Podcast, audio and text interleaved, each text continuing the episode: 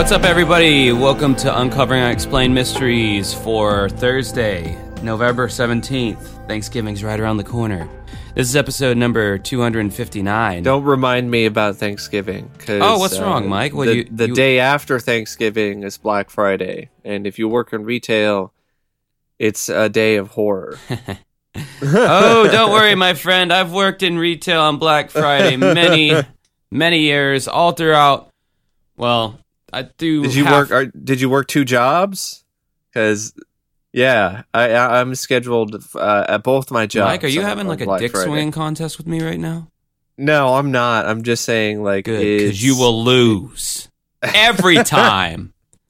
I'm just saying, it's a really. It's it's already tough enough as it is working one job in retail on Black Friday, but then you make it two, and then it's like it makes an already long day of hell like even longer. No, it's probably but, you know it's probably equivalent to the uh, I I worked in the food court on Black Friday in in the Orange Park Mall, and the mall, for those who don't know, is like the hot spot for Black Friday. Like, that's where all all the stores are all in one place. You know, you you get to knock out a bunch of different places. That's when everyone gets there at, like, what does it open up at, like, five a.m. in the fucking morning on Black Friday or some sh- shit like that? I mean, yeah, uh Kohl's is opening up as, at five a.m. uh they don't want me there at five a.m. thank God. Uh, but I will be there at like six forty-five Ugh. Or seven, and then I'm not going to be uh, out of there until like four or four thirty, and then I got to be at my other job from like five to nine on the same, same day. Yeah, they. And ha- then the next day, I got to be at Kohl's at nine a.m. Oof. So yeah. Hey man, you're racking up them, them bucks though, hopefully. Yep. Yep, definitely needed after getting robbed. Ro- robbed? Yes. What do you mean? Robbed. Uh, uh, I'll uh, I'll let you in on this as well as the listeners. Uh, like a week or so, I think it was a week or two ago. Um, I went grocery shopping at Winco, which is a grocery store around here in the Pacific Northwest, with my stepdad, and uh, was only in the store for like thirty to forty minutes. And came back, and the passenger side window of his pickup was broken, uh, glasses everywhere, and somebody stole my backpack, which had uh, my phone in it, um, uh, like a pair of wireless earbuds, but they weren't like the super high-end ones, but, you know, still, it's like money uh, that I spent that's basically out the window. Um, literally. Yeah. And, uh, there's, there was like a few other sort of stuff. Like, I had a house key in there, so we had to have the locks changed on our house. Um, and yeah, I was technically robbed because, uh, I, I thought that everything would be fine leaving my bag in the car, in the pickup, because I had done that for decade for at least a decade now since I've been living here in Vancouver, and we had been shopping in that Winco and parking in that exact uh area, the exact place, no problems whatsoever. And then nope, window busted, backpack stolen, so I had to call the cops, uh report the incident. My question is, um, what were you wearing to make that guy want to bust into your truck and steal the back the backpack? Nothing really that ex- expensive. I don't wear expensive stuff. Were, were you dressed? You don't have pro- to be wear. Were you dressed no. provocatively? Absolutely not. You don't have to. You don't have to wear. Be wearing anything. I'm joking, Mike. I'm joking. I know. I know. I know. It's the bag itself. You know, yeah. They see that, and I'm sorry. Like, what time? Right. Of, what time of day was it? Was it at night? It was in the middle of the day. In the middle it of the day. Wasn't at night. Oh my God, that's crazy. Yeah. Now, now here in. In Jacksonville, what they like to do is they like to, at night, they like to pull on door handles on the cars to see uh-huh. if they're uh, unlocked. And if they're unlo- yeah. you know, unlocked, then they go and rummage through and all no, that No, this shit. Is smash and grab stuff. And this is increasing uh, in frequency over here in, in the Pacific Northwest. Like, damn. Just people just smashing windows and just grabbing shit. I'm glad my um, windows are, my windows are he- like pretty heavily tinted and... Mm-hmm. Um, you really wouldn't know what's in my car unless you were like looking in through the front window, because you can't really see through the side yeah. windows. So hopefully that doesn't happen to me. Yeah, because um, I. So this was a first. This was a first for me. Uh, getting robbed. So I had to. I had to. I went to T-Mobile immediately afterwards, so I could like find a way to possibly get into my account and and so on and so forth, and get a new phone. I didn't get insurance on that phone because I didn't think this would ever happen. Right. Uh, so now I have to pay for both phones. Damn. To pay for my old phone that was stolen, that I have like five hundred dollars left to pay on. Oof. And then I got to start a whole new payment plan to pay for uh, the new phone. Um, so that sucks. But I was able to get into my account, the email that's tied into the phone, and change the password. So they weren't, they, did, they really didn't get into anything. And then I was able to call T-Mobile and have them shut down the phone on their end. So it could have been worse. I mean, my wallet was on me, so I didn't have it in my bag. Uh, I'm I still changed uh, debit cards just in case. Like I canceled the the one that I currently had. That might have been tied into Google Play or whatever. So I canceled that and then uh, set up a, a new a new debit card uh, with all the other uh, things that I use online. Um, but yeah, uh, could have been worse, uh, but still sucked. And you have to get and, the window repaired. Yep, but that worked out fine because my uncle is like Mister Fix-It, uh, former mechanic. Or a self-taught mechanic, and he's really good. And he had a window, and so my stepdad was going to be going over there anyway. Mm. So he took the pickup to my uncle's place, and my uncle just replaced the window. Damn. Yeah, I didn't had, even charge him anything. I had to get a whole ass uh, Safe Flight repair people to come out to my house, and it was not cheap. Because uh, the window on my van, like it just, uh, I rolled it down one day and it just would not roll back up. So I had to tape this fucking like plastic over the hole, and I had to tape it up like a motherfucker to make sure no, none of the elements got inside. And it had to, it had to stay like that for uh, weeks, where it taped up like that, you know, because like mm-hmm. it, you know. My my drummer slash friend Trey was like, bro, I can fix it, man. It, it's so simple. I can fix it. I'm like, no, I'm not going to entrust this to a friend. I want a professional to do this. But uh-huh. Yeah. They, yeah. Yeah. But no, it could have been worse for you, Mike, because I can tell you the one time that I got, I guess, robbed or what, whatever you want to call it. Um, uh, yeah. I mean, I get when I th- think of rob, I think like there there's like a gun involved or something, and they're like pointing. There isn't always, though. You know. Theft, I guess, would be the word. Yeah, theft. Uh, um, it was like the rare fucking time I leave my car door unlocked in my front fucking yard. And granted, there's a little bit of a driveway, and then I, I park usually in the little like area in front of my house. So you have to like walk up in my yard to pull on the handle. So whoever, uh-huh. whatever, whoever did this had some balls, because like they were like. Trespassing on top of like fucking with my car, and yeah. It was like a Sunday, so it was band day, and I'm cleaning the house at night, and then I I'm outside on the phone talking to one of my friends, and I see that the passenger side door is cracked open. I'm like, damn it, Stephanie, not closing the door all the way. And then I open the door, and the dome light comes on, and I see my glove compartment is open, and the center console is open, and I'm like, oh, shit. Somebody fucking yeah. robbed me. They took my, yeah. my gig bag that had my mixing board in it. Uh, that Ooh. was at least one hundred seventy-five dollars. It had all of my cables, my X L R, uh-huh. speaker cables, and all that. That was all co- combined, probably about one hundred bucks at least. Um, yeah. The bag itself, they took um, my... Oh, yeah, they took my laptop, too. uh, it, my uh, laptop bag, because back in those, it taught me a lesson. Was that a high? Was that a high-end laptop for the time? Um, you know, it's been so long, and I'm I'm on, like, my third gig laptop yeah. at this point, so I don't really remember. Um, I, it was, it yeah. was, you know, it was probably a yeah. low, mid-level, but still, it, yeah. It, it, I mean, he had...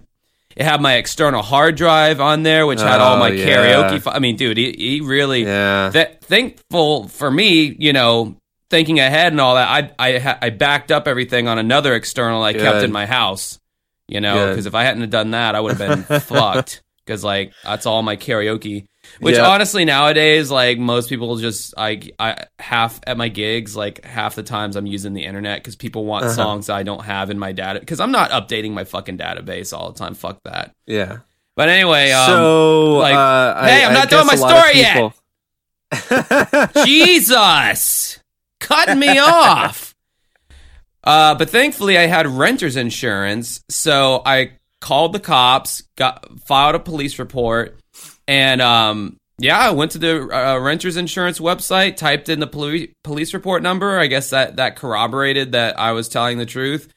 And uh, they're like, yeah, you know, give us an estimation on how much you think your stuff was. And yeah, I'm not going to lie. I, I priced it out as if they were brand spanking new. In all reality, in all reality, that computer was like probably five or six years old and yeah, running yeah. slow as hell and all that. And yeah, they just like fucking cut me a check, and I was able to like update all my stuff. So like literally, uh, even though it was a dick move, thank you to the people who stole my equipment, because I uh, I got brand new equipment that was better. So you so it wasn't really uh, a situation where things could have been worse, because things were really great. Well, for you, I should you... say it was a blessing in disguise. Yeah, yeah.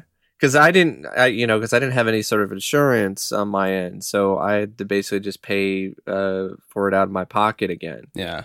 Um, and besides that, it's been three weeks since we did a fucking podcast, and exactly. And you know what? People haven't heard some some chit chat in a while, so you know what? Yeah, bring it back. And like some... I was, I was like I was going to say before I uh, uh, rudely interrupted, unceremoniously cut you off.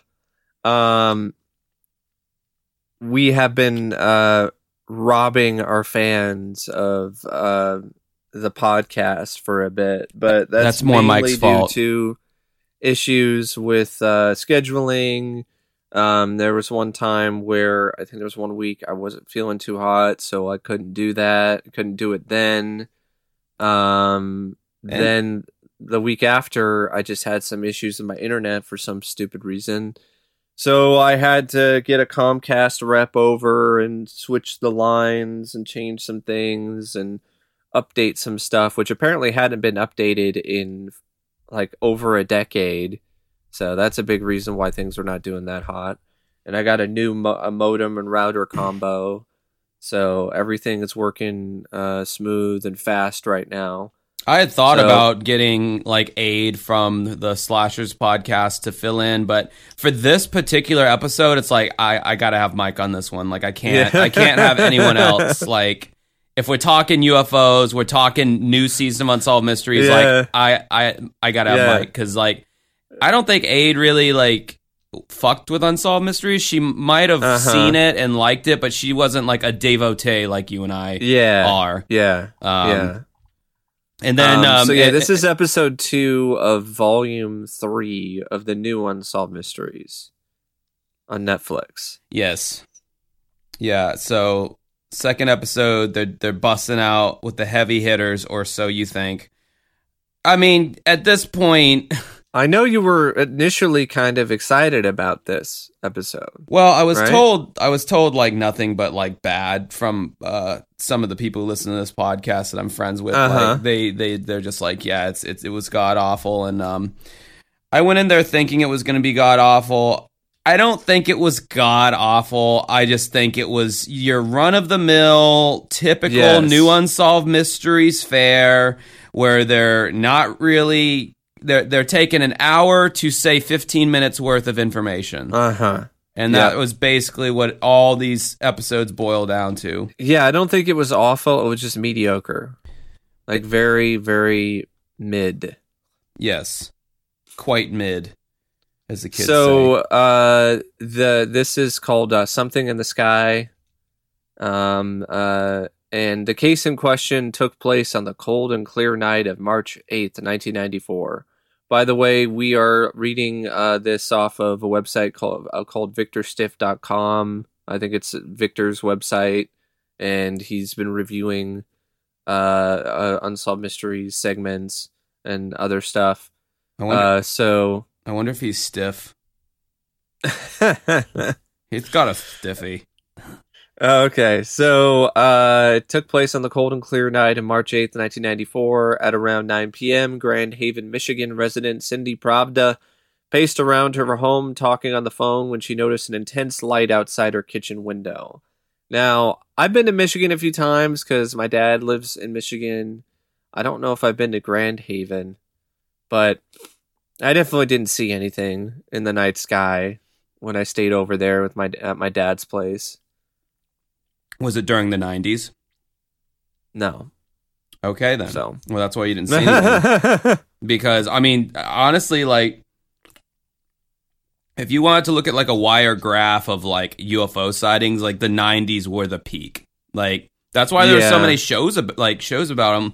Like, reality-based yeah. shows, like Unsolved Mysteries and all that, sightings and whatnot. Mm-hmm. Because there were just so many goddamn sightings in the nineties. And then, it honestly, it's just... It, Since Maybe then, the, alien, kind of the aliens out. saw uh, enough of our uh, civilization or enough of uh, what was going on on Earth, and they were like, "Yeah, yeah, we we've we we don't really need to go any further here. Um, it's kind of hopeless."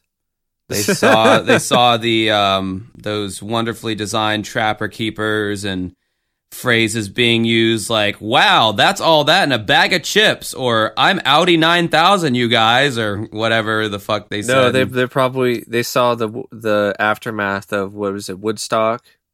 Woodstock oh, yeah, oh, Woodstock ninety-nine, yeah, they're like... Yeah, they were like...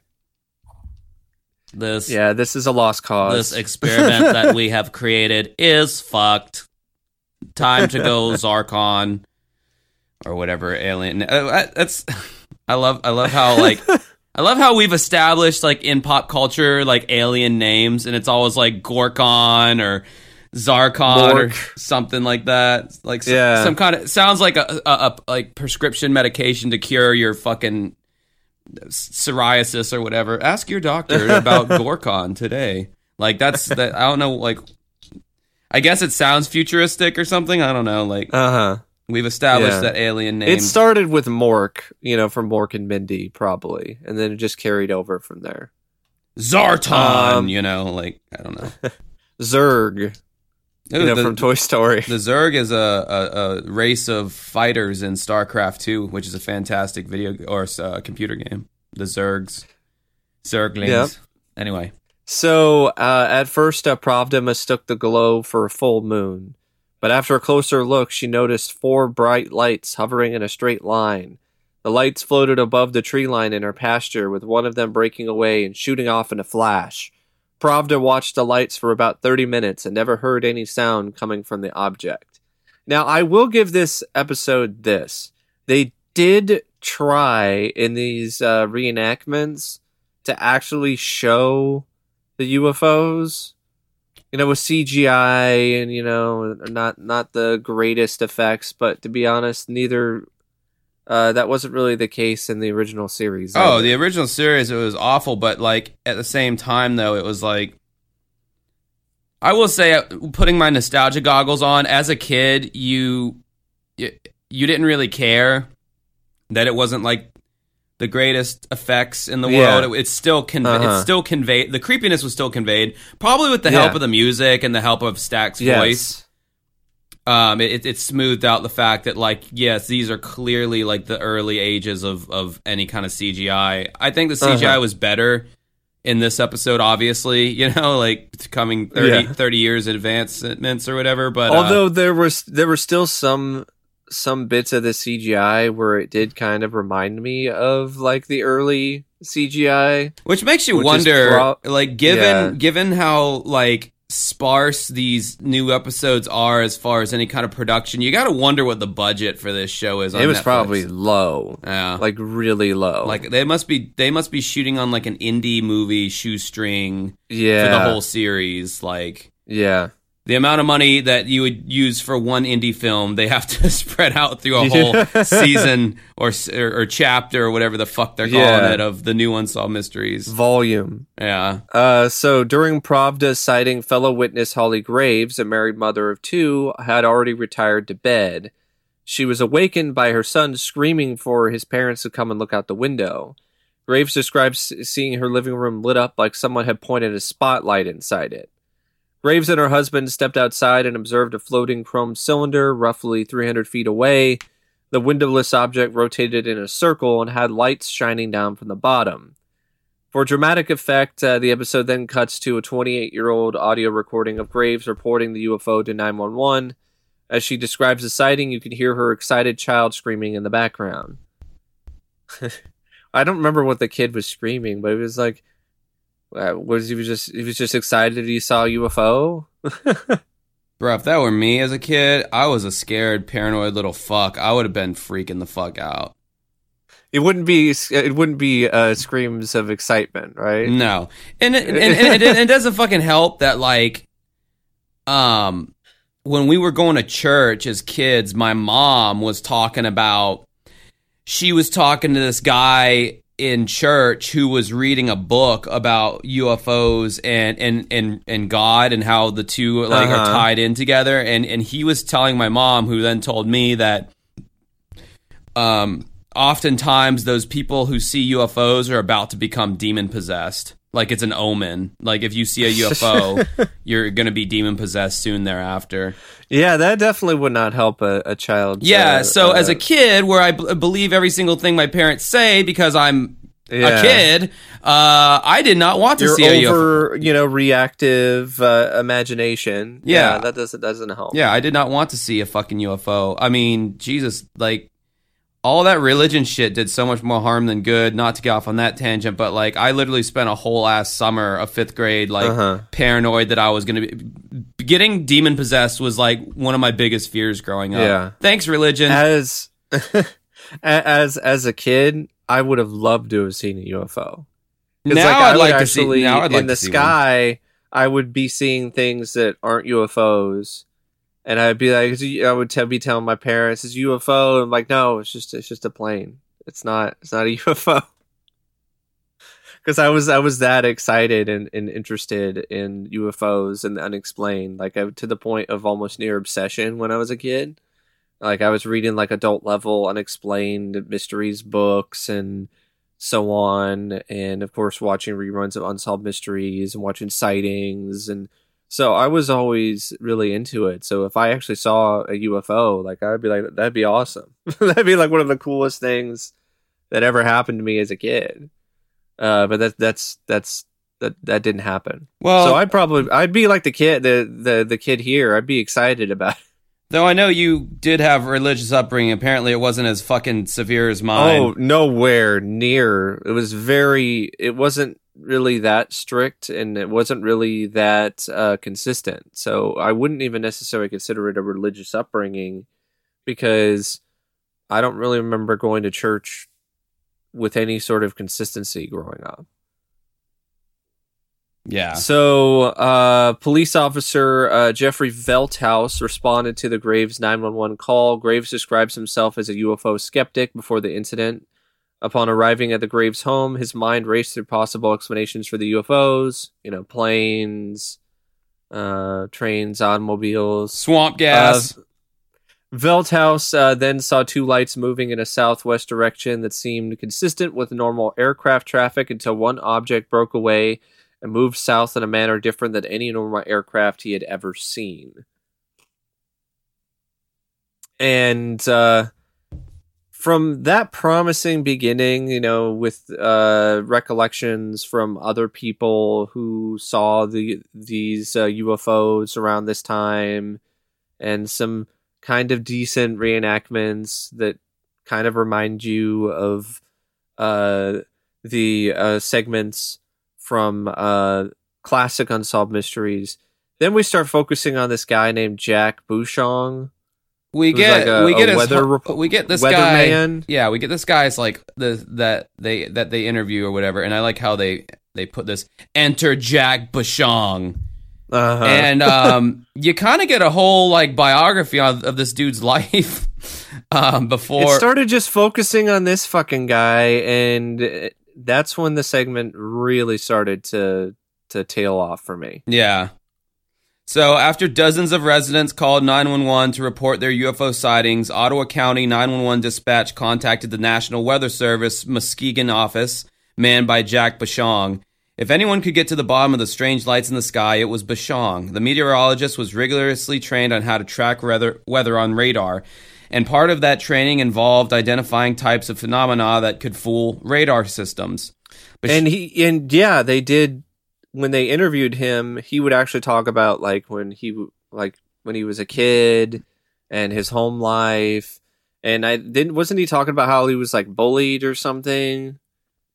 If I remember correctly. I don't know, but it would be funny, like, with him, um, you know, all the kids at, and, on the playground are, like, playing football and shit, and he's reading, like, the weather section of the newspaper in the corner of the playground, and like, yeah, you little weather nerd, is it going to rain today? And he's like, actually, we have eighty percent chance of precipitation, you bullies. And then they, like, beat him up. He's like, you'll see, one day I'll be a famous meteorologist.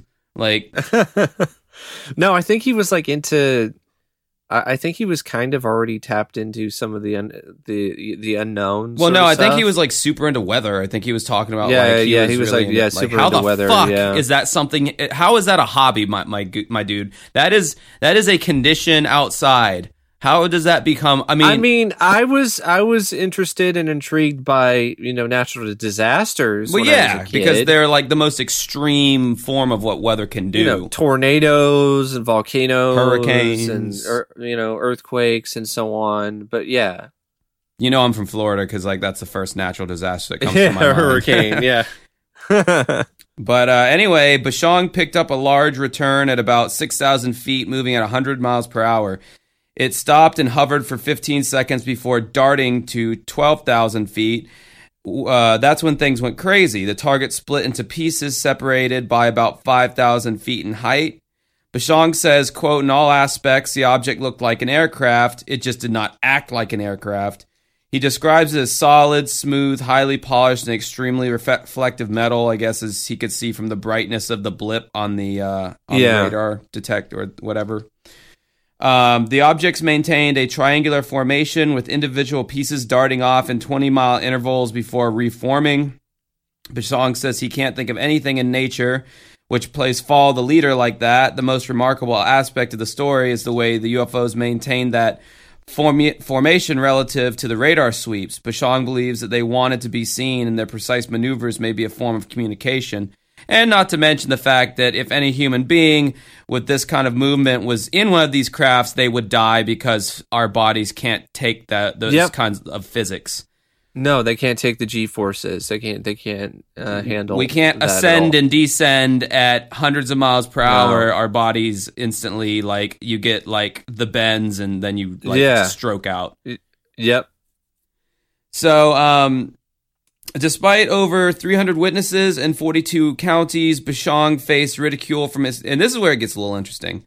Bush, yeah. Bushong faced ridicule from his coworkers, and the National Weather Service tried to make the story go away. The higher-ups explained that the U F O uh, was a... They mistyped here. Was a temperature inversion, and told Bushong to stop discussing what happened on March eighth. Uh-huh. And now, all these years later, Bushong's story has a happy ending, but uh, they didn't get into the fact that they he actually had to move to, like, Miami yeah. or something. Or, no, it was Atlanta, I think, um, because he kind of became unemployable out there. He was ostracized. Yeah. He was ostracized by the weather community. Right, because he was... Which is crazy. Like, you never, you would, you would honestly don't think about that. You're like somebody getting ostracized by the weather service community, right? Yeah. Like, a lot of people are like, there's a weather service community. Oh, yeah, man, they're brutal. You don't want to get on the bad side of meteor meteorologists, man. Like, that's a tough, that's a tough click. It almost reminds me of that scene in Anchorman where all the um, news uh, outlets, like, meet it in the alley and, and like, duke it uh-huh. out. And, like, yeah.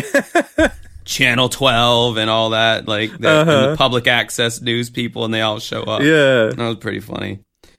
It's a shame they had to make a sequel to that movie because the first one was so good, and then they had to go and ruin it. Um, the sequel, it wasn't like god-awful, unwatchable garbage. It, it was just not as good. The third one was, though, god-awful garbage. There was garbage. No third one. Oh, there wasn't? I saw- Are you talking about, like, the the uh, the other Anchorman thing, which was kind of like a spinoff? No, I it must have been the second one. I saw the se- I saw I thought it was either the th- second or third one when I was recovering from my food poisoning back. There's in the Hangover. There's three Hangover films. No, no, I was talking about Anchorman. I just remember it not being mm-hmm. funny. Anyway, um. So yeah, he had to. He was ostracized, and he had to like move and all this shit, and it it cost it, it cost him a lot just just for saying what he saw. And I don't think he was trying to imply that it was a U F O. He was just like, there's no. there's nothing in nature that would act like this. No. So uh, unidentified flying object would be a fitting description. Yep. But the National Weather Service was like, nah, you know, that's that's crazy. We don't talk. want to touch that. You know, let's stick to weather. That's what people want You're from us. You're canceled. Yeah, you know, they like, canceled him before, you know, canceling was even really a thing. Back when the only time something was canceled was if it was a T V show. Go. And it was normally a T V show that was aired by Fox. yeah. Yeah, they, they canceled a shit ton of because they were the new network, you know, so they were they were throwing shit at the wall to see what stuck, and you know, they had to they had to go through a well, lot. Well, I mean, of- even when they weren't a new network anymore, they weren't even giving shows a proper chance. Like Firefly had episodes aired out of order. So, like, people would watch the show and be like, what the fuck is going on? And even if you were getting into the show, uh, when you're watching it when it initially aired, like, you're confused because they're airing episodes out of order when it comes to the the narrative of, of the season, and they canceled it after like one season. Yeah, well, you can definitely oh, thank The Simpsons for, like, having Fox on life support in those early days. Oh, yeah. Uh, and then and then sure. Family Guy later on. Well, I mean, in the very early days, it was, uh, you know, Simpsons and, you know, other stuff. Like X-Files. Married with Children was a, Married with Children was another series that really uh, helped them out when they were first uh, starting out uh, as a network. X-Files. Um, yeah, X-Files for sure. But yeah, uh, they follow up on the case uh, all these years later. Bushong's story has a happy ending, with the United States government admitting their own U F O, U A P investigation programs. Events like March eighth, the mass sightings, seem a lot less crazy. The episode ends with Bushong back in the case, investigating uh, what took to the skies of Michigan on that cold winter night. This is where I think he gets into contact with other people. Like, there's this lady who I guess was trying to get in contact with him for quite a long time because she was also doing her own investigation, but she tried to get in touch with him back when it happened, and um, yeah. and they didn't even they didn't even give him the note that she she was trying to get. In, that's like exactly. that's that's how much they were trying to like not let this thing get any mm-hmm. bigger. So yeah, Bushong's work at the National Weather Service uh, office makes this U F O incident tougher for skeptics to write off as swamp gas, conventional aircraft, or, or mylar balloons. The episode wraps up with Bushong corroborating witness reports of the sensor data, and without getting into spoilers, he the experiencers drop some extraordinary claims. I don't remember exactly what those claims were, though. Are they listed on the the other link here? Let's let's see. What was the question? Sorry, I was looking up uh, hit shows on Fox. Because I got curious. I was like, what shows did they have on their network? And um, come to find out, a lot uh, of... Like the, the experiences that the the, peop- the, the, the people had, you know, with uh, the U F Os. Yeah, what about the experiences? Like, do you remember what they were like, in, you know, in detail? What, the people that they interviewed at the beginning of the sh- the show? Uh, uh, that, and also didn't they interview some people uh, near the end? I don't, I don't remember. It doesn't matter. I think I remember seeing something about some kind of like funnel in the ocean. Right? Oh right, yeah, yeah. It was uh, th- this couple was at the beach, and this fucking uh, there was this like U F O, and it was like, it was it was almost like it was like absorbing water, like. almost creating this like waterfall, like this like uh, yeah so, uh, synthetic waterfall, like, and it was like this really bizarre sight. And um, yeah, they like fucking ran. They booked it, you know, because obviously that was like a very terrifying thing that to see. Yeah, that would be. That'd be like seeing the giant uh, tsunami at the end of The Abyss. That was uh, just like... Okay, so Unsolved dot com has a little bit more on what actually happened to yeah. uh, Jack okay. and like the uh, the other ones. Um, in the days that followed the sightings back at the National Weather Service, Jack is pulled into his boss's office amid the flurry of press. He's given strict instructions not to publicly speculate on what he saw through his radar that night. Jack must remain silent about the incident as long as he works for the National Weather Service. A few months later, Jack is transferred to, Ger- transferred to Georgia's National Weather Service office. Jack's reputation as a scientist is dragged through the mud for decades, unable to formally elaborate on what he saw on March eighth or how he saw it. Now, almost thirty years later, Jack is retired from the National Weather Service and is finally free to share his entire story. He returns to Michigan to investigate the night that changed his life forever. And then that's kind of the end of it, which is a weird way to end a, a, a, yeah. a paragraph or a story. Yeah. And then they're like, you know, click here to submit a tip. So the the Bushong guy, he definitely seemed like a bit of a character, but not the kind of character that is like really charismatic and like funny. But he just seemed like there was something a little off yeah. about him.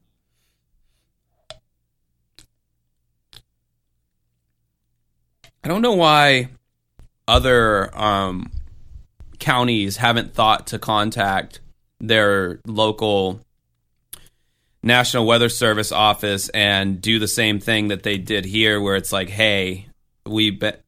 Like the Hudson Valley U F O episode on Unsolved Mysteries, where like literally thousands of residents of New York, in Hudson Valley, New York, saw this big ass barge silently floating uh-huh. through the sky. Like, why wouldn't you contact the National Weather Service people and be like, yo, get on that radar and tell me what the fuck's going on?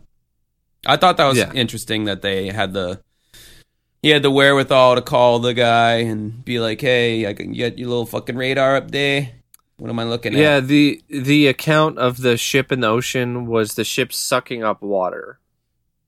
I guess that's what it was. It was like sucking up water out of the ocean.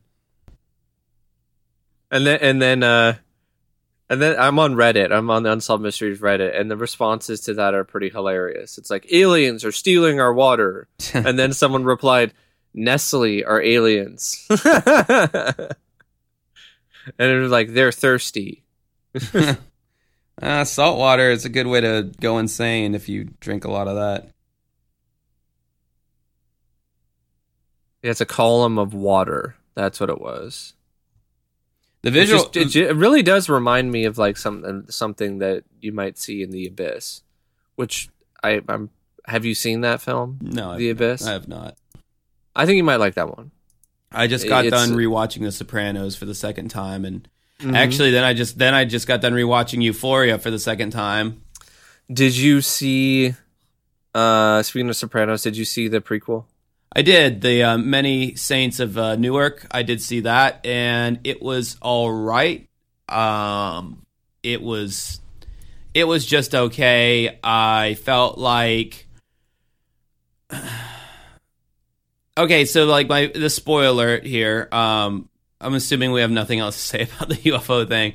Uh, spoiler alert here. Uh, I, I couldn't believe that the whole time... in The Sopranos, anytime they're referencing Christopher's uh, father, Dickie Moltisanti, who Tony Soprano said that man was a legend, uh, and the story is, and, and they never knew who killed Dickie Moltisanti in The Sopranos, and, and and Christopher never really got any closure. There was one episode where Tony said it was a retired policeman, and that that's who killed your dad, and so Christopher had him whacked or whatever, but.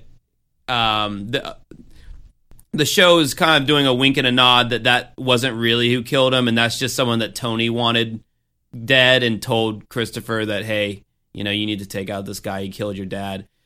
Um. So anyway, the whole like Saints of Newark or whatever is basically focusing on Dickie Moltisanti when he was still alive and his origins and, and you know, how he was kind of the, the badass or whatever um, back in the day. And um, Uncle Junior, what they call, uh, which is uh, Tony Soprano's, uh, or Johnny Soprano, which is Tony Soprano's father, who in the show The Sopranos, he's dead. Because uh, he died, he was uh, he died when Tony was a kid or whatever. I think it was like cancer or something. Um, now, of course, he's alive because it's a prequel, and so you get to see Johnny Soprano and how he acts and how he, you know, kind of treats his kids and and the mother and all that. And you can kind of see how like it uh-huh. goes on to shape Tony as an adult and all this, that, and the other. And um, Johnny Soprano, Tony's dad, uh, his brother. Um, Corrado Soprano, who they call Uncle Junior, uh, he is in The Sopranos, the actual show, but he's an old man, and he's always telling Tony stories about this, that, and the other, and he's uh, still involved in the, uh, the the mob or whatever. Um, but in The Saints of Newark, he's portrayed as kind of a bumbling, fumbling, you know, like kind of pussy in a way. Um, which I didn't like, because in The Sopranos, even though he was an old man, he was a fucking, he was a kind of a tough old man. Like he, he, you know, he was still able to fuck people up and all that, and and, and you know, murder people when it need be. And um, they make Dickie Moltisanti out to be the badass, and and and uh, Johnny Soprano out to be the badass, but uh, Corrado was was just seen as like the goof in the movie. And mm. there's a scene where uh. Uncle Junior, as as young young Uncle Junior, however, they're like exiting a funeral, and he slips on the stairs, and like fucks his back up, and he, and and Dickie starts laughing at him, and you know all that, having a good laugh and all that, and you know Junior feels very disrespected by that, and he's not even able to like. There's a scene where it's shown he's not even able to fuck because his back's so thrown out. And he's like, "God damn it, Dickie! You know he pushed me." And his uh, whoever he was fucking was like, "No, he didn't. You slipped." And he's like, "Yeah, well, he had a good laugh about it." And essentially, the movie ends with Dickie finally getting shot in the back of the head by an unknown assailant. But then you see Uncle Junior walk to a payphone and answer it. And uh, the voice on the other end of the line that said, "It's done." So basically, they're saying that Uncle Junior had Dickie Moltisanti whacked. And I thought that that was just the lamest, like, excuse, because in The Sopranos, Uncle Junior never even talks about Dickie Moltisanti. And it's like, it just, I don't know. See, these are, that's why I hate about, that's why I hate about prequels. Because the original show came before the prequel, so uh-huh. you know you're you're yeah. you're like, yeah, shoehorning all this shit in there, and it's just like, yeah. And then the guy who played like uh, Silvio Dante, uh, a, a young Silvio, is doing such a parody job of of how Silvio's character acted on The Sopranos that it's almost distracting. Like from the way he his the way he walks, the way he sticks. sticks out his lower lip, uh, because that's how that's Steven Van Zandt, the guy who played Silvio on the original Sopranos. That's just how his face looked. His bottom lip just stuck out, and he just gave him this mm-hmm. kind of like gruff snarl to his face all the time. But the actor playing Silvio this time, a young Silvio, is uh, he, he's always you know pouching out or poofing out his lower lip, and he's walking in the same exact way, and he's kind of talking the same exact way as Silvio. And uh, then we see that he's like wears a wig. So like now when you go out and watch Sopranos, it's like, well, according to canon, Sylvia, that's not Silvio's real hair. It's a wig because that's what the prequel said. And ah, there's just a bunch of things about it that I didn't uh, I didn't particularly care for. And then they said they were going to focus a lot on the race riots uh, in Newark in the sixties. And that was like just one tiny little kind of backdrop in the background, and mm-hmm. they didn't really kind of go yeah. into it at all. So, so I haven't seen that prequel, and I haven't seen the series uh, yet. I, I think I've seen like a couple episodes of the series, like or maybe like a bits and pieces. Um, but uh, it is a show I would like like to uh, check out one of these days. Sopranos is one of the best is one of the best shows in T V uh, and I history. do have the uh, the series on Blu-ray. So Jesus, you have uh, it? You haven't even watched yes, it? Yes, I have it. I'm sure, there's a bunch of cool bonus shit on there that I've never even seen. Um, but uh, there's another like gangster show that just came out. It's called uh, Tulsa King. Stallone is in it. I heard about that. He actually that. plays the mob boss, and uh, it's like a comedy. It, it's like Yellowstone mix of like Sopranos and like, you know, some some comedy and satire, and it's been getting some decent reviews. And I like Stallone, so I'll, I'll probably check that out. I actually read that days. Stallone interview that you posted. Um, mm-hmm. You're like, for any real Stallone fan, this is a must read or whatever. The only reason I read it is because they actually had an audio option, which I thought was great. I wish all articles oh. had that. Yeah, the, at the top yeah. of the screen, you could just hit, you know, read the article, you know, basically read the article oh. to me because I'm too lazy to, you know, read oh, it okay. myself. I if, thought it was actually like the interviewer, like no, it was like Stallone. some, it was like some robot voice, but still, that's better oh, okay. than me having to read it. You know, I thought it was, yeah, I thought it was crazy. So I'm sorry. I thought, it was, uh, yeah, like, so he, like, doesn't own the rights to fucking Rocky, man. Wow. No, he doesn't. Nope. Jeez. Nope. That's a, that's a huge butt fuck right there. Yeah. A show that he fucking created from the ground up. You mean the, or you mean movie. The, yeah, movie. Yeah. That sucks, man. That's pretty common, though, for screenwriters. They don't necessarily own the, the, the film or, or the rights. But to not only write it, but to like, but to like act in it and, and put so much like well, I passion. Mean, I got I, I got a fun story about, you know, Stallone when it comes to acting in that film. Like initially, the studio M G M wanted and United Artists, they wanted nothing to do with Stallone as as the star because he was a nobody. He had, he had been like an extra in a few things, hadn't done that much. He he had a little bit role in this film called Lords of Flatbush with Henry Winkler, and. Uh, the studio was like, no, we don't, we don't want Stallone as a star. We like your script, and they were going to pay him like a uh, what was at the time like a record amount of money, like over a hundred thousand dollars or something, just for the script. And Stallone refused. Stallone was like, no, I'm not giving you this script unless I'm the star because I'm Rocky. And the studio, they wanted Ryan O'Neal or Burt Reynolds to play Rocky. They didn't want Stallone. And but they they realized that the script was a really good script and had a lot of potential. So they they agreed to make the deal with Stallone, and the rest is history. Uh, Stallone didn't get paid as much as he initially was going to for his script. Um, but it definitely worked out for him in the end.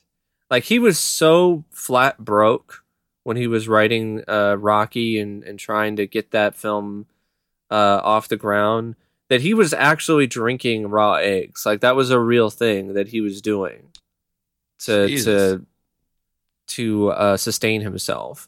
He had to sell his dog to you know to, to help pay rent. The fuck? How do you the sell? dog that the dog that you see in that film in Rocky, Butkus? That's that's his dog. He was able to buy his dog back oh my from like a, a pet shop or whatever after, you know, getting paid. I didn't even, uh, I didn't for, know you could uh, sell dogs once you own it. It's like, that's your dog now. You can't really sell. You can give a dog away, but selling it, I don't, it's like, who's going to, unless it's like a purebred something or other. Like, I mean, back in that day, I, I guess that dog was more selling common. was a big, big business, I guess. Wow. Yeah. When will, when will like, Hollywood or whatever, like these big media giants, when will they realize that like sometimes unknowns are the best choice because yeah. you it's easier for the audience to suspend their disbelief when it's someone that they've never seen before on the screen, who, you know, when it's fucking Leonardo, especially this undergo- underdog story yeah, of this punch drunk exactly. uh, pug boxer who hasn't really amounted to much of anything. Like, like it makes more sense that you have an unknown in that position. Like, if I have to, Burt Reynolds. If I have to see Samuel L. Jackson portray any anything else ever in in movies. I'm just, I'm so done with certain people. Like, I'm tired of Leonardo DiCaprio. I'm tired of Samuel L. Jackson. I'm getting there with Mark Wahlberg and The Rock. That's the, oh God, Dwayne Johnson. I am so, yeah, that's, that's a good one right there. Like that. And that's, that has a lot to do with also Will Ferrell. Cause Will Ferrell is just playing the same, same character and everything. Or Will Smith for never, that matter. Well, yeah, well, you know, for other reasons, but oh. you know, you got you got a little slap happy that one time. Yeah, yeah, yeah, yeah. But yeah, Will Ferrell, like, he hasn't really evolved that much at all when it comes to his shtick or anything. I think he should do more serious roles. He actually did a decent job in in in the few serious uh, roles that he did. I don't know what? why. He's when has he ever done a serious role? What, Stranger Than Fiction, I think, is what it was called. It was kind of a more serious performance, oh, and I, I thought it was actually pretty good in that. I vaguely remember hearing about that one. And and Adam Sandler, I am I am so tired of people telling me that, oh, he's done some good movies lately. I don't care if he's done good movies lately. He did so many shitty movies that were just excuses for him to go on vacation that just for that reason alone, well, fuck you, Adam Sandler. I'm not going to go that far. I will, like, I will. I think, I think he's he's uh, regained some passion for doing films again. He's hurt me too and bad. I get it. I understand. But what he's been doing now lately is definitely something that I, I think is is worth uh, uh, of. Uh, not necessarily like a ton of praise, but at least definitely worth praising because of the fact that he's now drifting farther and farther away from this lazy comedy route. He's doing more of these serious roles like in Uncut Gems and Hustle. And uh, I, I think that's actually working out for the, the best for him. So I, I, I think we might be seeing a new era of Adam Sandler. Yeah, which I think could actually be one of his best. My point, my, my point being is that, like, he's not lazy anymore. He's actually putting an effort into into things. Yeah, but like with Stallone, it's like, you know, d- like take more chances on fucking unknowns. We're tired. Everybody's tired of seeing the big, like the era of like the big celebrity, like the the big screen, the.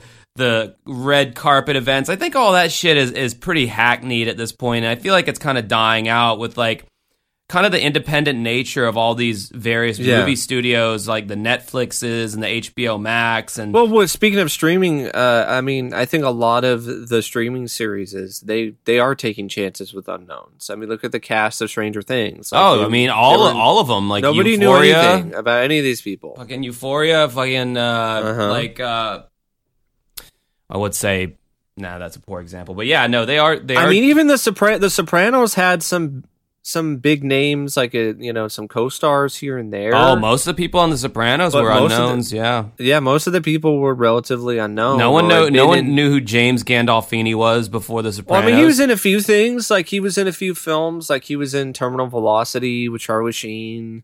So he was in a few uh, uh, projects prior to. Um, Uh, Sopranos, but yeah, he wasn't as well known. He was really good in a bit role in a film called Perdita Durango. Like, he was really good in that bit role. Did he have any kind of a like Italian accent? I don't remember if he did or not. Like he was playing like a cop who just would continuously get his ass kicked, but he would still like find a way to let like get the upper hand. Despite the fact that he's just constantly getting his ass handed to him. Yeah, I mean, Sopranos casting, it was essentially David Chase, the writer and creator. Like he he he essentially just like hired people that he he liked the the look of them mm-hmm. or like they fit into that yeah. world. So like he he would get like. I mean, the tie into Unsolved Mysteries. I mean, Robert Stack, he was somewhat well known, especially in T V. You know, for The Untouchables and. And, and some film roles, like bit parts and like Airplane. But at that point in his career, like he wasn't really necessarily like a big, huge household name. Yeah. Yeah. Unsolved Mysteries was definitely like a graceful, like third act in his life, you know, mm-hmm. like a nice way to bow out, you know, in, in a very successful, you know, kind of way. which was pretty cool. I'm like literally looking up hit series on Fox. We have The X-Files. We have Firefly. I yeah, it got like one year. That's not really a hit series. It's a cult. Se- it's a it's a cult hit, but that doesn't mean that it's a hit series. Well, okay, I guess I guess this says best Fox series, not like uh. hits. Yeah, of um, twenty-four. I remember people talking about that show a lot growing up, as it's like a teenager or whatever. Oh, did you see the new episode of twenty-four? Yeah, I never saw that show, but I did hear about it. Arrested Development. Jesus Christ, people won't shut the fuck up about how great and funny that show was. I, I mean, I bought it on D V D recently, like at like the a grocery store. It was pretty cheap, so I'll, I'll give it a shot one of these. I days tried watching I like- it, and I didn't. I didn't think it was. I didn't think it was that funny, personally. Uh, House. I didn't know House was on Fox. Well, maybe it's a show that gets funnier as it goes on, because sometimes that happens with with shows. I've already so moved on past the Arrested Development. I've I've already acknowledged another show. I know. I'm just saying, like maybe it could be one of those shows. House was a pretty good show. I was. I. I, yeah. I think that I was more. Um, Obviously, Hugh Laurie, like his character, made that show, and his fucking American accent. I just, and then I find out the uh, Jacob, uh, fucking whatever his name is from Euphoria, the kind of the jock bully guy. He's a complete fucking Brit, whole ass Brit, and he's yeah, got he the is. most. He's got the most American fucking accent. I know, so believable. And that completely like, blew me away when I found that out about Hugh Laurie.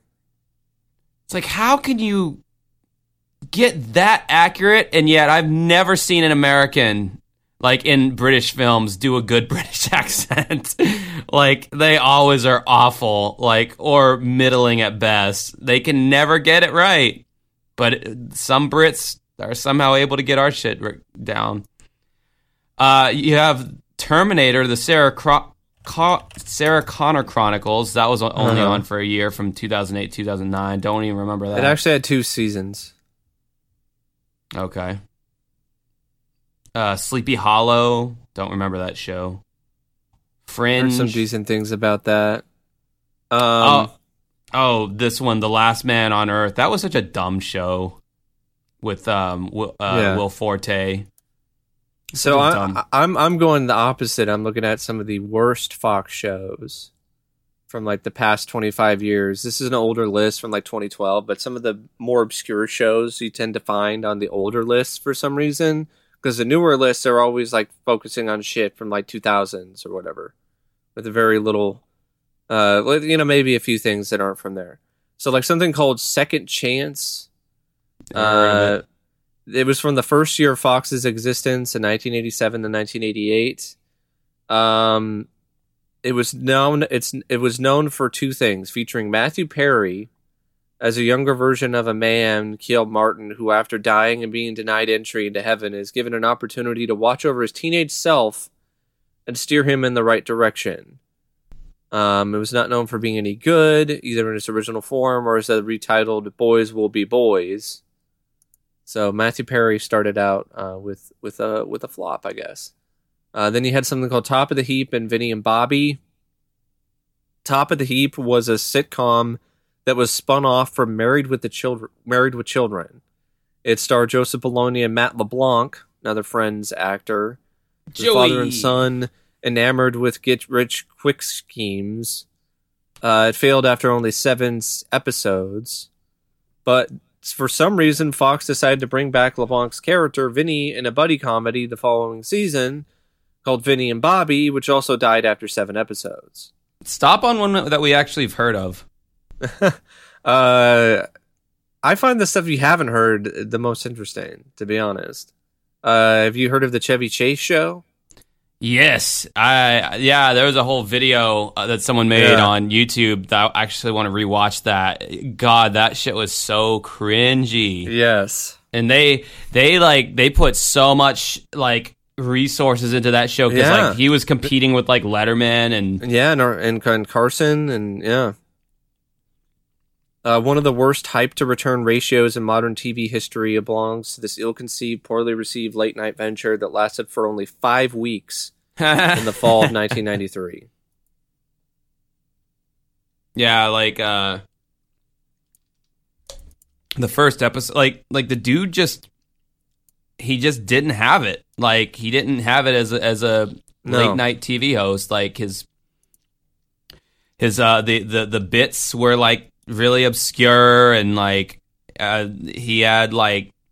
On the first episode, he already had some, what, I forget who the guest was, but she was like singing him like this song. It was like this real tender moment. Was it Farrah and, Fawcett? Yeah, and she's like just staring into his eyes, and he's staring into her eyes. And, and the whole wasn't thing she is, like, she was like, I think she was out of it too during that interview. Or that might yeah, be another one like, I'm thinking about.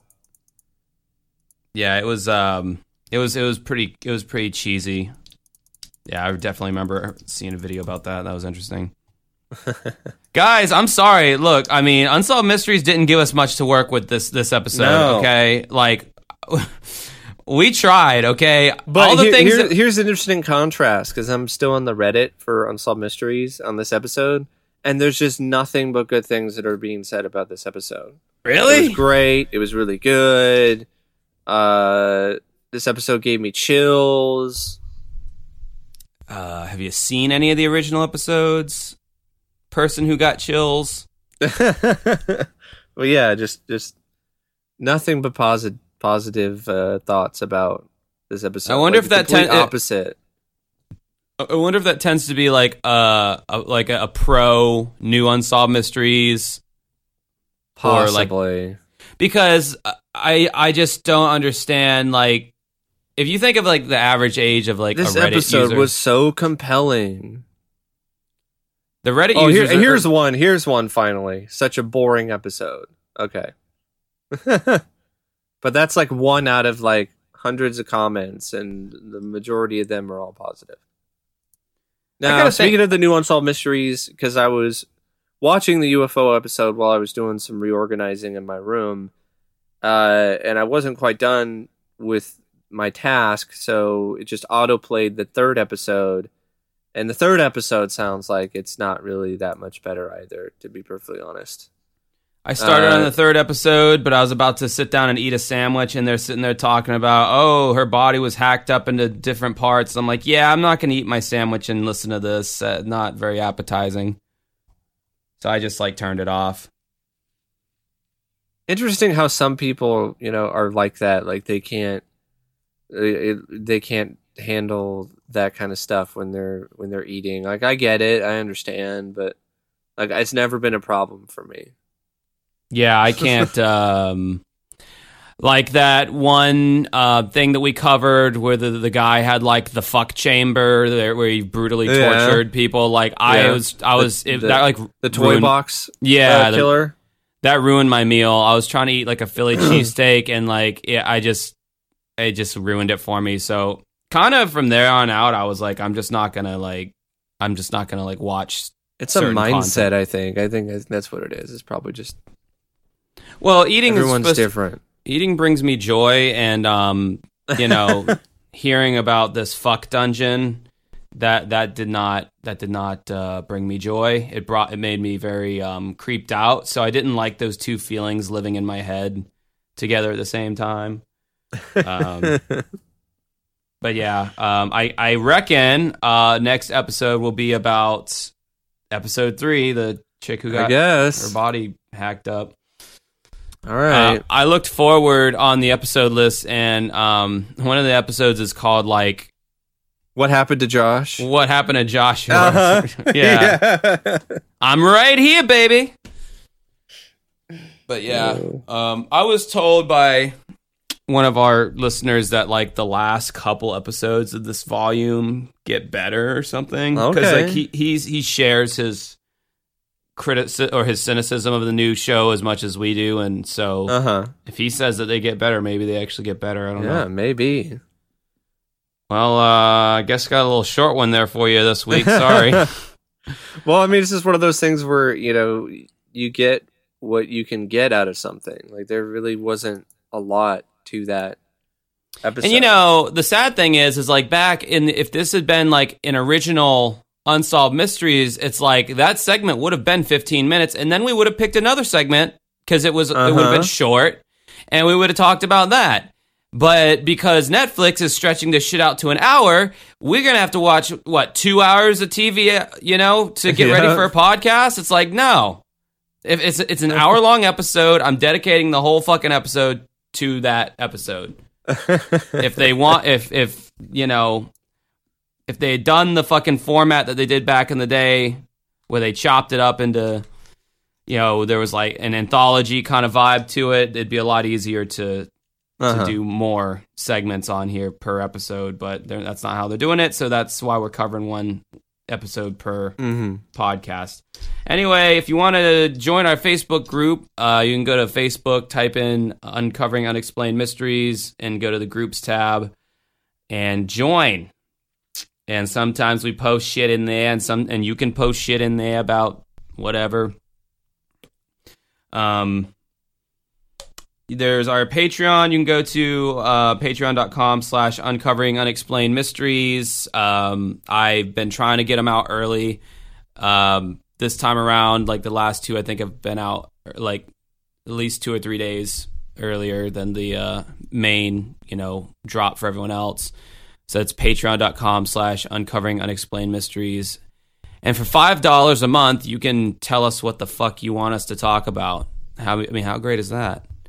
I mean, I know this isn't the biggest podcast in the world, but Jesus, if I could, for five dollars a month, if I could, the podcast that I listen to, if I could be like, hey, I want to hear you talk about Mega Man the entire episode, you know, that'd be fucking dope. But uh, yeah, if it's a whole ass series, we're not doing that. So like just, you know, one topic or one episode of something or whatever. Um, and finally, if you would like to check out me and Mike's YouTube channels that we put a lot of work into, and um, I'm actually trying to put more work into it nowadays because um, I kind of had like an, an epiphany the other day that like... Mm-hmm. I want to make fucking, I want to make money on, on the internet, like almost only online. Like I don't, I don't want to do this karaoke shit like for much longer. Good and luck. I know, but um, the sad thing is, is that I've earned the most money ad revenue wise in October, easily the most that I've earned than I ever have any other time. And the reason why is because I made another one of those goddamn A V G N uh-huh. State of Cinemassacre videos, yep. and it caught on like wildfire because people are starving for James Rolfe shit talk right now. Yep. They are so thirsty for it. And I saw someone had made a video saying like, oh, it's been a year since my last criticism of Cinemassacre, and I was like, oh, you know what? I can cash in on that too. and and make a video and, you know, just kind of... Mm-hmm. So then I was like, oh, well, I'll be like, you know, a year later, what does Cinemassacre look like? And I'd been watching James's videos, and I thought, like, he's only released five this year. I thought, like, three of them were good. Uh, one of them was shitty, and then the other one was just meh. Um, and I, I don't... I mentioned in that video that I don't watch Bored James, and like everyone started shitting bricks. Like, oh my God, how could you have not watched Bored James? That's like his masterpiece. That's like his best work. Dude, I'm it, on like... Bored James is fun, but saying it's a masterpiece or it's his best work is is a stretch. I'm on like episode ten, and it's still fucking is boring as all hell. Like, I'm like, what the fuck? It's two grown men playing with these nerdy board games. Like, That's there's nothing like I, I guess that gets a lot better as it goes. I knew I've seen the Dream Phone episode, and that one was good, but like, yeah, right now the dude's just literally talking about board yeah. games. I think I think that's what they're what they're thinking about is once it gets like crazier and more cinematic, you know, with Mister Bucket and Board Games. Yeah, I'm just gonna skip. So I'm just gonna skip to that one then because I saw that that one was coming up, and I think I vaguely remembered that game growing up. So I'm just, I'm just probably gonna skip to that one. And cause Mister Like, Bucket Jesus. is just is is uh, just another horror movie, really. Oh, okay. Jesus Christ. But um, that that really is just focusing hard on the whole, you know, put put your balls in my mouth thing. Uh, classic. Anyway, if you want to go to our YouTube channels and see see if you might like what you see, uh, Mike is the movie guy, obviously, and um, his YouTube channel is youtube dot com slash O C P Communications. That's youtube dot com slash O C P Communications, which is a, ro- a reference to RoboCop, which is a movie that Stephanie had never seen, my bandmate, my lead singer, and mm-hmm. I showed it to her oh. uh, for the first time the other night. Yeah? What'd you think? I don't remember, actually. Asking her what she thought. Maybe, maybe I need to ask her. I'm, I'll ask her right now. Hey, we're doing the podcast live right now. What did you think about RoboCop when you saw it? Because I never actually asked you that. So hopefully she responds with the quickness there. But anyway, Mike, um, that's the name of your YouTube channel. What what's yep. what was the last video you did? Uh, last video I posted was a vlog where I just showed some stuff that I picked up, shared my thoughts on a few things. Prior to that, I did a rant on a Steven Seagal direct-to-video uh, piece of crap called Born to Raise Hell, and I changed the thumbnail to Born to Raise Taco Bell.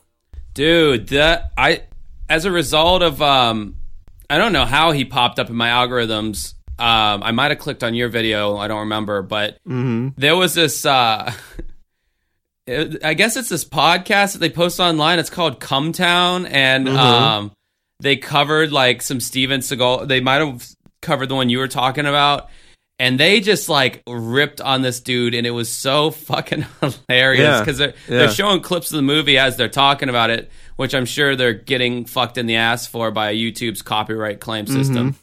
Um, and they're like, they're like, the dude looks like he's fifty years old. And he's yeah. supposed to be this badass, uh-huh. you know, army specialist. They're like, he's looking through his sniper scope, and the guy's like, the guy looks like he's like ten foot away because his whole ass body yeah, takes this. Is this this is definitely the not the same movie. Uh, it, it's that one's called Sniper, I think something. I don't remember the, the fucking name. Yeah, and there's.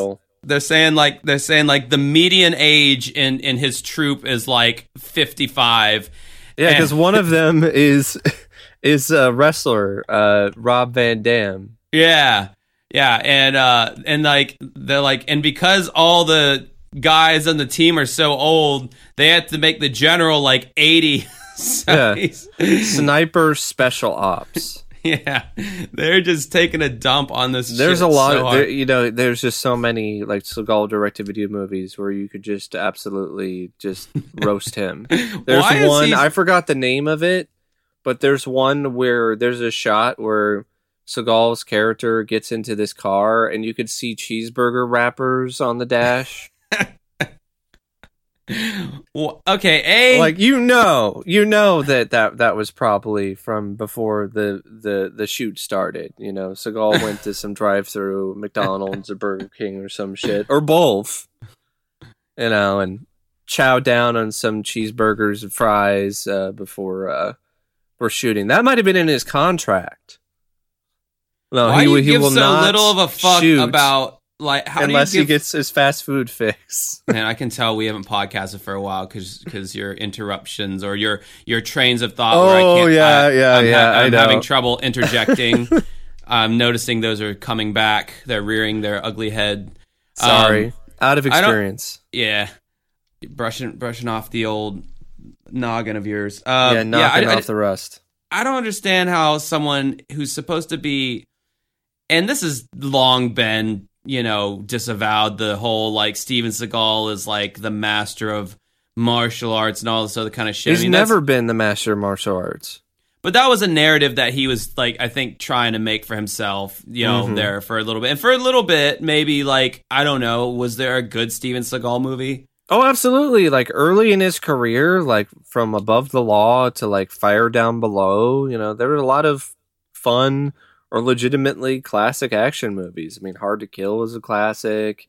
Uh, um, Out for Justice is a really good one. So Above the Law when did he good. just when did he just decide that like I don't give a fuck Under about Siege. The crap? Uh, when he started, when he broke things off with Warner Brothers uh, after the two films he did in the two thousands with rapper co-stars uh, like Exit Wounds and Half Past Dead. Half Past Dead. Um, Then he uh, did exclusively direct-to-video films, and uh, he realized that he could essentially get away with uh, scamming people in Romania to, you know, fund his shitty films and and not put much effort into them. And uh, the rest is history. And then he would just continuously just, you know, take these direct-to-video roles because it didn't really... It paid the bills, and it, it kept him in the in the spotlight, so to speak, even though his gut was expanding to to such extremes that I don't even think the spotlight could even fit him in it anymore. But uh, he just started to not give a shit, and and also started write, writing his own movies. Like, he wrote Born to Raise Hell, and so it has lines of dialogue that talk about how awesome he is.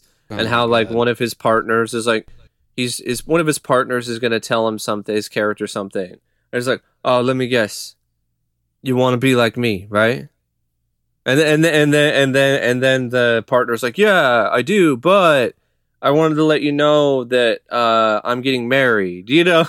All right, so this is Stephanie's response uh, that she thankfully gave me in a timely manner of uh, her thoughts on RoboCop. You actually did ask me about RoboCop, but you were drunk, so you even made me recite the ending of RoboCop to make sure that I finished RoboCop since you weren't in the room. Um, I thought it was good. I do think um, they could have done a slightly different uh, angle on the propaganda style of the T V reportings. Like, they could have made it a little bit more over the top, kind of like kind of like what V for, V for Vendetta did. I think that was an example of uh-huh. a, a more modern movie that did did that angle, yeah. right? But I thought it was cool. Um, I enjoyed the robotic cop. And God knows you really enjoyed the theme song. Every time it came on, you started flailing your arms around in the air in a robotic fashion. So that's important.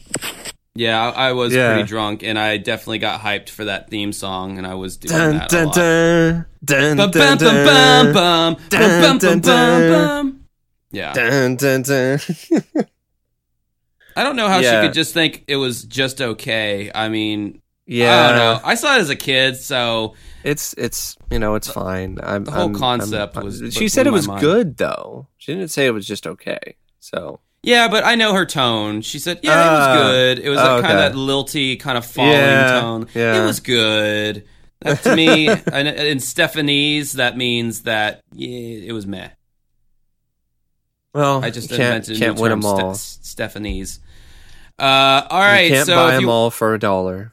If you want to go to my YouTube channel, it's uh, youtube.com slash dancing with ghosts, which is also the name of my band uh, that I wish you would uh, check out.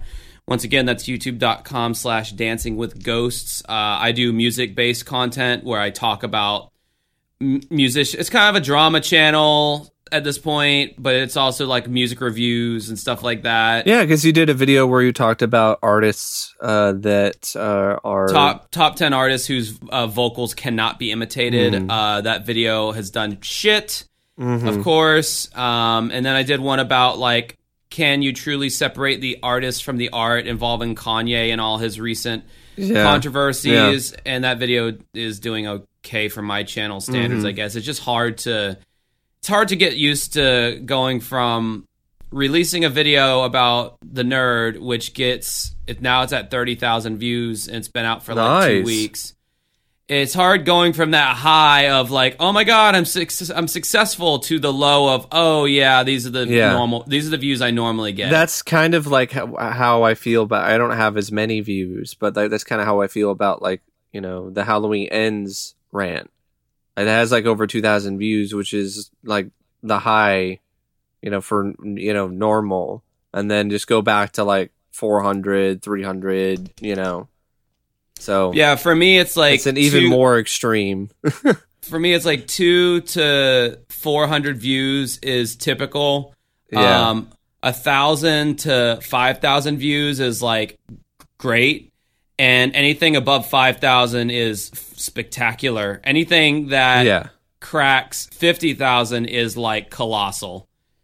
And right I've now, never had. I don't even think I've had anything like that in years. So yeah, congrats I've got, on that.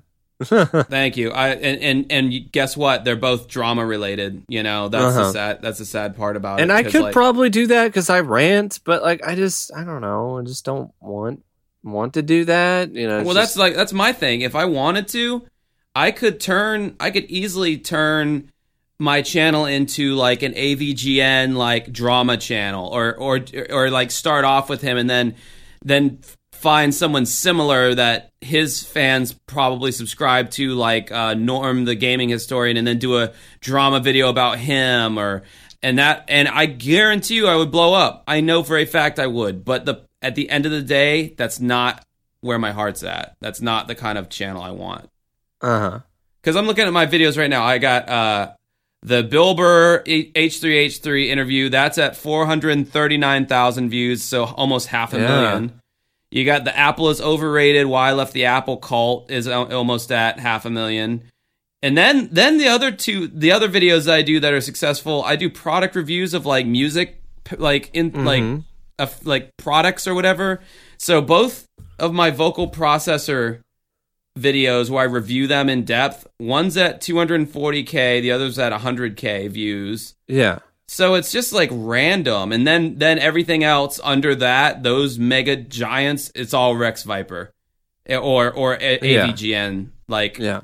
And those have been netting me the most ad revenue. So it's like, yeah, I, I could literally sell out in every sense, because if I did pivot in that direction, I would make, I would start making like decent money on my YouTube channel.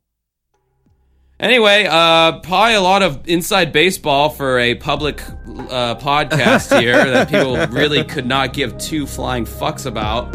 So, uh, yeah. yeah, we're going to go ahead and call it. Uh, until next time, folks, have a good rest of your night. Bye. See ya.